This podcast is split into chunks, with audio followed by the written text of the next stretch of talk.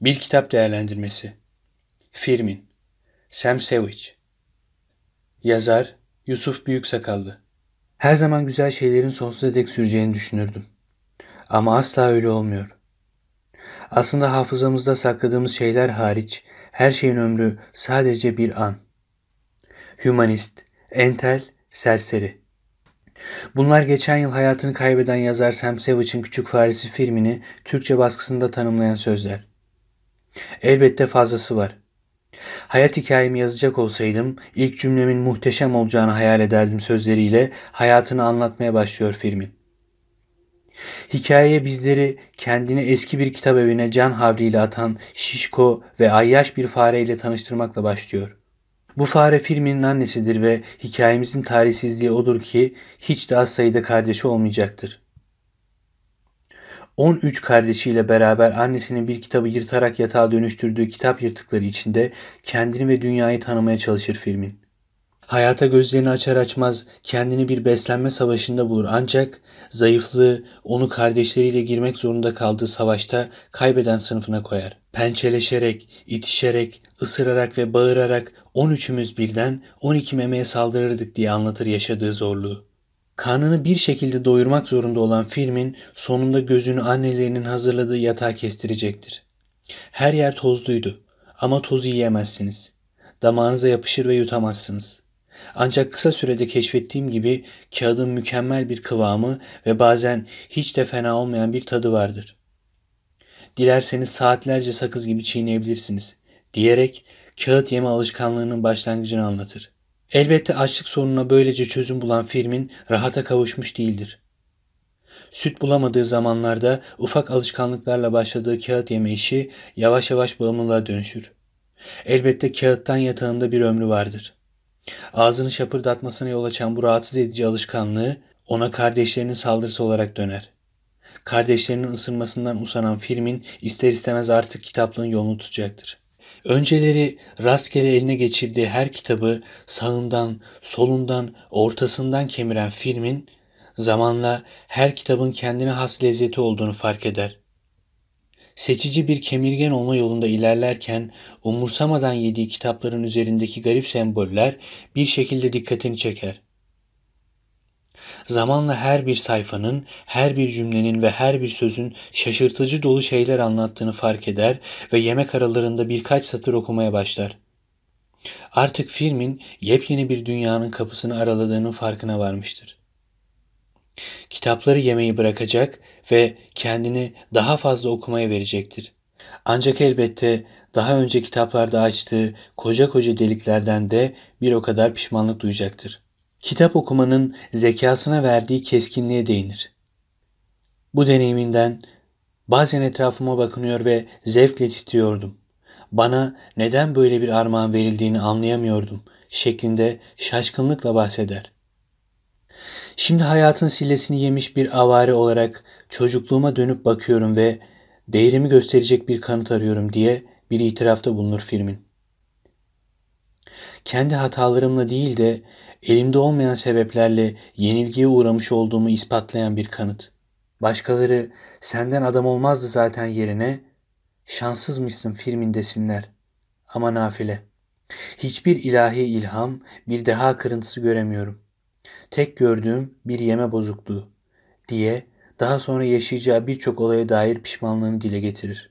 Daha sonra Firmin atalarının bu kitaplığı daha önce keşfettiğini ve kitabevinin deliklerle ve geçitlerle adeta sarılmış olduğunu fark edecektir. Birçok kitaba bu yolları kullanarak ulaşır ancak okumaları öylesine düzensizdir ki artık gerçekle kurguyu birbirine karıştırmaya başladığını, bugün bile kafamı vurarak Eisenhower'ın gerçek olduğunu ama Oliver Twist'in hayal ürünü olduğunu kendime hatırlatmak zorunda kalıyorum sözleriyle ifade eder. Firmin kitapların içine daldıkça, orada yepyeni insanlarla ve muhteşem maceralarla tanıştıkça kendi yalnızlığının ve çaresizliğinin farkına varmaya başlayacaktır. Diğer farelerle arasında ne kadar büyük bir uçurum olduğunu bilse de bu özelliğinin onu insanlar dünyasında hiç de farklı kılmadığının bilincindedir. Ne farelerle ne de insanlarla yakınlık kuramayan Firmin iki uçurum arasında nefessiz kaldığını düşünür.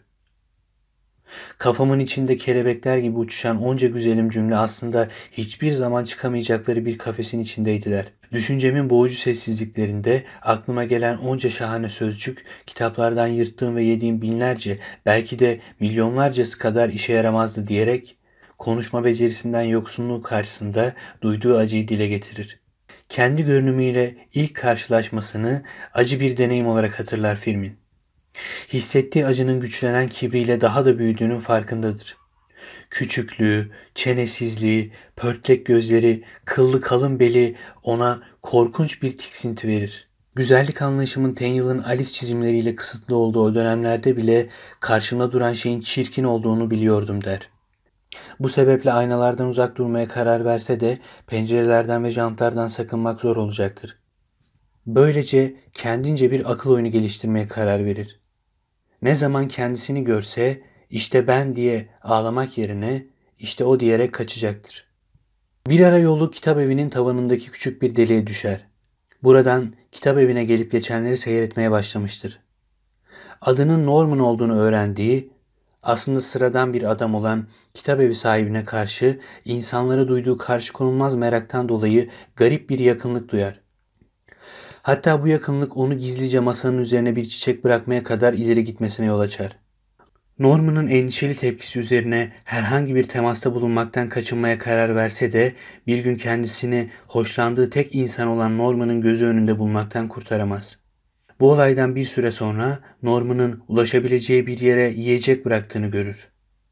Bir dost edindiğine iyice inanmaya başlayan Firmin bu hap benzeri yiyeceği zevkle kemirmekte bir sakınca görmez. Ancak ertesi gün acı içinde öksürmeye ve istifra etmeye başladığı halde yaptığı hatanın farkında olmadan Norman'ın yiyecek kutusuna gidip biraz daha yemeye karar verir. Acı gerçeği ise kutunun etiketini okuduğunda fark eder. Fare savar yazıyordu. Altyazı olarak da Adi Norman yazıyordu der. Çocuklardan ve evcil hayvanlardan uzak tutunuz notunu okuyunca da bir an için her ikisi de olabileceğini hayal etmiş biri için çok zalimce sözler diyerek hayal kırıklığını dillendirir. Acı içinde tavan arasına sığınan Firmin öleceğine inanarak zorlukla uyumaya çalışır.